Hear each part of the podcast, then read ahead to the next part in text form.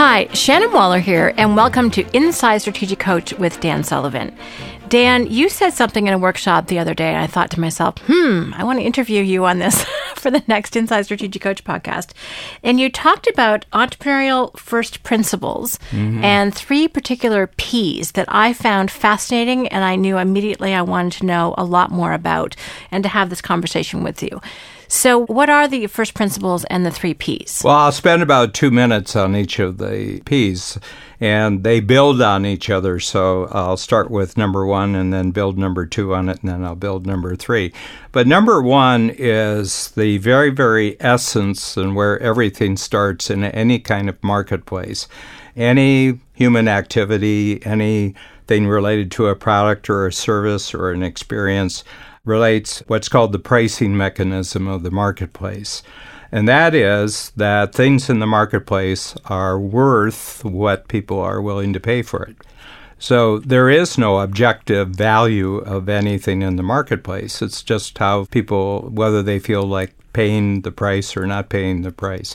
So this is really harsh for a lot of people. You mean I would get educated and I would go through schooling, the best undergraduate school, and I would get an advanced degree, and I would go out there, and they wouldn't offer me more than forty thousand dollars, and I said, "Yeah, yeah." Uh, and they'd offer a baseball player five million dollars, and they don't have any of my education or credentials. I said, "Yep, yeah, that's how it works." Even entrepreneurs get their nose out of joint about this oftentimes related to sports or corporate CEOs or celebrities. And I remember a baseball player had signed a contract, I think it was seven years for something like $250 million. And the guy says, There's just no baseball player that's worth $250 million. I mean, it's just not possible. They're not worth it. I said, Well, of course they are. And he says, Well, how can you say that? And I said, Somebody wrote him the check. And I said, from their standpoint, they wrote a check that said, I think this individual's having him for seven years and having him do what he does for the next seven years is worth $250 million. So that's the pricing mechanism of the marketplace. If he came to you, you would say, Well, I don't think you're worth more than a million a year. And if that's the only opportunity he had, well, then that's what he's worth. And it really comes that somehow there's an inherent objective value in a product, a service, an experience, a skill, a capability that's built in, and it's an injustice that it should be paid for less. It has a lot to do with people who are in the helping professions teachers, nurses, doctors, and they don't get paid. And I said, well, they get paid exactly what people think that they're worth. And there are superstars in each of these professions that get paid a lot more because they have a perceived value. People writing the check say, well, I think this person's worth a lot more than that person right there. So there's kind of an unpredictability about it because what something may be worth this month, a year from now, in this month, it may not be worth that. The other thing is that factors can change the value of things, and therefore the price either goes up or the price goes down.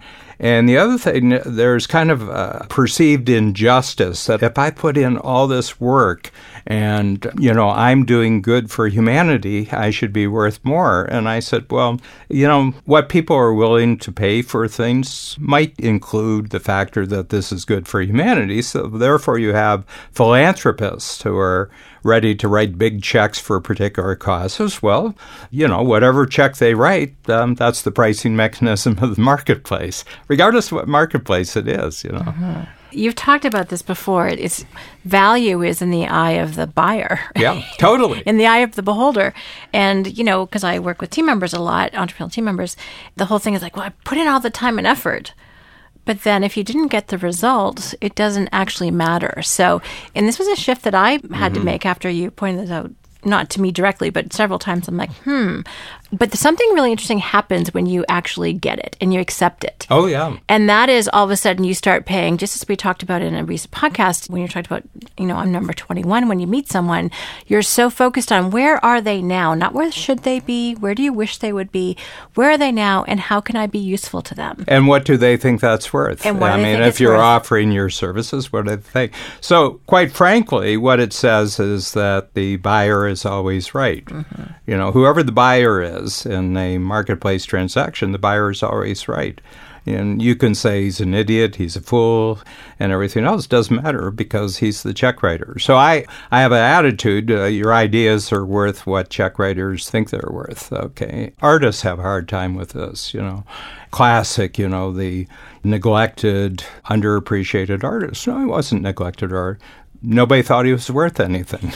yeah. so that's number one. Number two is profit and loss. That you can think you're doing really great as an entrepreneur, but every 30 days there's kind of a decision on the scorecard that says, nope, that was a bad month. No, no, but I did great things. I opened up great possibilities. Yeah, but your banker wouldn't agree with that. Your banker would say, no, that was a bad month. That was a loss month and everything else. Yes, but you're not appreciating the intrinsic value of what I'm doing, and that's true. They're not appreciating it because, as far as they're concerned, there is no such thing as intrinsic value. There's only subjective value, and it's worth to me what it is. And this is why people move around, you know, from location to location, or, you know, they even move large distances, or they shift situations, or they shift their approach. They want to find to get to the place where they can get the biggest check based, you know, they have their own sense of their own worth and they want that reflected. So if you're not getting it here, you have to move someplace else. I grew up in a small town in Ohio. There's no possibility of a strategic coach making a living in in my hometown, you know. What I do for a living, it doesn't even show up as a concept. So I had to move someplace else and specifically I had to move to a big growing city. You know, a big growing city where coaching would be seen as a real asset by people who had big goals. Mm-hmm. I love that. And Dan, what's the third piece? The third one is protection of personal property. And what I mean by that is at the end of an entrepreneur's efforts of testing themselves against the pricing mechanism of the marketplace, okay, and being 100% willing to take whatever the verdict is. And then operating by profit or loss, the only good month is a profitable month you know, and you can't fool yourself about transactions. If you have 20 transactions and you had a loss on every one of the transactions, you are experiencing no profit. Mm-hmm. Okay, and being willing to subject yourself without any alternative, that these are the arbiters of whether I'm doing a good job or not.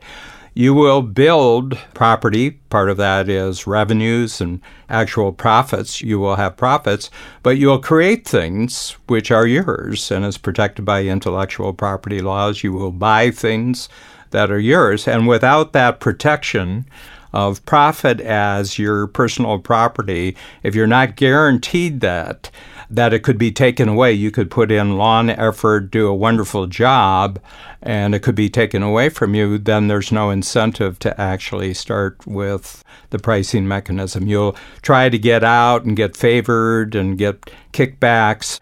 If you don't obey the three P's, it encourages theft, it encourages corruption. So, the very essence of our world where it works is in those places, in those situations, which most exclusively operate by the three P's. Hmm, fascinating. I love how we've been talking about kind of like specific entrepreneurs here. For the entrepreneurs who do really accept this, even though there might be frustrations, I'm like, how come they aren't getting my value?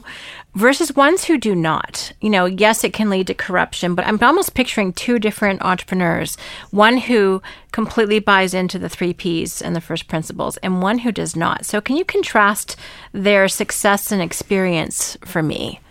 Yeah, well, you get this a lot in the technology world where you see people selling the future. Okay.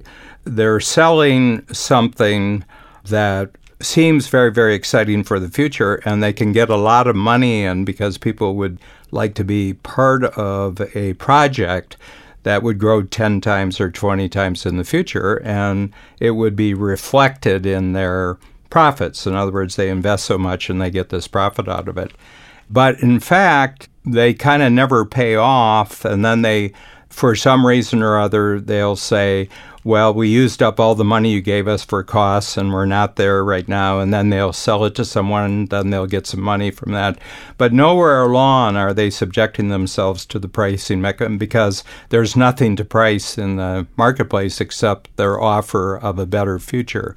So the thing is that the more you get away from the present in selling something, the more vague and unaccountable the value of what you're creating. And, you know, we see examples of that of people who, you know, get hundreds of millions of dollars for a new idea that does not yet exist. And then they make all sorts of stories up about why it's not working. But meanwhile, they've got the benefit of the $300 million and then the stock market might put a value on it and then they they have stocks and they're borrowing against their stocks and they're cashing out on their stocks. But there's no value creation. Nothing has been created. So they've taken themselves away from the pricing mechanism of the marketplace as it relates to something tangible actually being created that's useful to the person who's putting the money up. That's useful to the person who's making the promise, but it's not useful to the person who's putting up the money, you know, except as possibly tax write-offs or something like that. But then what you're doing is you're you're getting the benefit of other people's money, which is tax money. There is no money except real money. There's no government money or anything like that. There's only money. And they're not subjecting themselves to profit or loss, you know. They're saying, yeah, but we're just in the middle of the project yet. So, yeah, we're running at a deficit, but that doesn't matter because we're transforming the planet. And then the third thing is they're not actually creating any property which has any value so there's a lot of selling of dreams. I mean, gambling casinos live on this principle. You know, I mean, what are they selling in a gambling? They're not selling fun because I've never been in a gambling casino where anybody was happy. Yes, you've lost 15 times in a row, but number 16 is yours and they're selling number 16 and people have already spent an enormous amount of money losing to get to the possibility of number 16 so you want to bring it close to right now in the present pricing mechanism of the marketplace. Do i make a profit or loss? And am i creating something that's actually property that's mine that can be protected in the future you can take any business and strategic coach, any one of our entrepreneurs, and say, Are you willing just to accept the pricing mechanism of the marketplace? Are you willing just to be judged by check writers? Are you willing to be just judged by scorekeepers who know a difference between a profit and a loss? And are you willing to constantly strive to create something that has permanent value in the form of personal property? You know, I had harsh periods and, you know, long stretches of time. I went bankrupt twice. Why did I go bankrupt twice? Because I didn't respect the pricing mechanism of the marketplace. I didn't respect profit and loss, and I didn't respect the necessity of creating personal property. Mm-hmm. Really interesting. So you've been on the other side of oh, that. Yeah. And if someone were to take away, I've been harshly judged. Yeah, and you've learned from it at a great value. So the other thing about these, these are also incredibly incentivizing factors. Mm-hmm. And so talk about systems, because there's a, a, micro and a macro version of this in terms of a system that really operates on these principles and what's possible for the human beings in it versus those systems that do not. The thing is that the more and I'll give an example of the transformation of Israel Uh, that happened as a result of something that happened during an eight year period from 1989 to roughly 1996, a population of highly educated Russians who were Jews, at least that was the consideration on the part of the Soviet things that these were Jewish people. They were given an opportunity to emigrate to Israel. And it was equal to one tenth of the Israeli population. So suddenly, I mean, you can imagine the United States is about 330 million now. You suddenly, during an eight year period, you get 33 million highly educated individuals, highly trained individuals, engineers, technicians, scientists, mathematicians, and musicians, and every other kind of skill, and suddenly they move into the United States. What kind of impact would this have on the economy? In other words, they weren't going to be requiring welfare at all when they came in. They were going to hit the ground running. And what the Israelis basically said is said the rule here is that you work real hard and make a lot of money. Basically, that's what the Israeli officials says. Come in, don't make any trouble, work really, really hard, use your skills, benefit the country, build a lot of new things, make a lot of money. And that's all we have to do. That's all you have to do. Well, they lived in a system for all their lives where the state determined what things would cost. Okay, so no pricing mechanism in the marketplace. Whether you did well or not depended upon the favor that you had with Soviet bureaucratic authorities. There was no profit or loss. The Soviet government itself did not know whether it was profit or loss because how could they? Nobody in the system actually operated on profit or loss. And the third thing is virtually no personal property. So they were missing the three immediate checkpoints on daily life about whether things were moving in a good direction for each individual, then for groups of individuals, and then for the whole society. And I think that the U.S. is probably the finest at this because there's so many independent sensors about pricing, independent sensors about profit and loss, and really quite extraordinary protections for personal property. Every year, they take a poll of anybody thinking of emigrating in the world, not talking about the United States, if they could go where they wanted to go and really grow their life. 70% of all immigrants say they'd like to move to the United States. They don't. I mean, the U.S. takes in more immigrants every year than any other country and always has for a long period of time. But the reason is the country where these three rules most operate on a day to day basis on the individual level is the U.S., anywhere in the world. Mm-hmm. Well, and that's why there's so many success stories and, mm-hmm. and often in one generation. It's not familial wealth that's been passed down. It's someone creating an idea that was useful. They tested against the marketplace.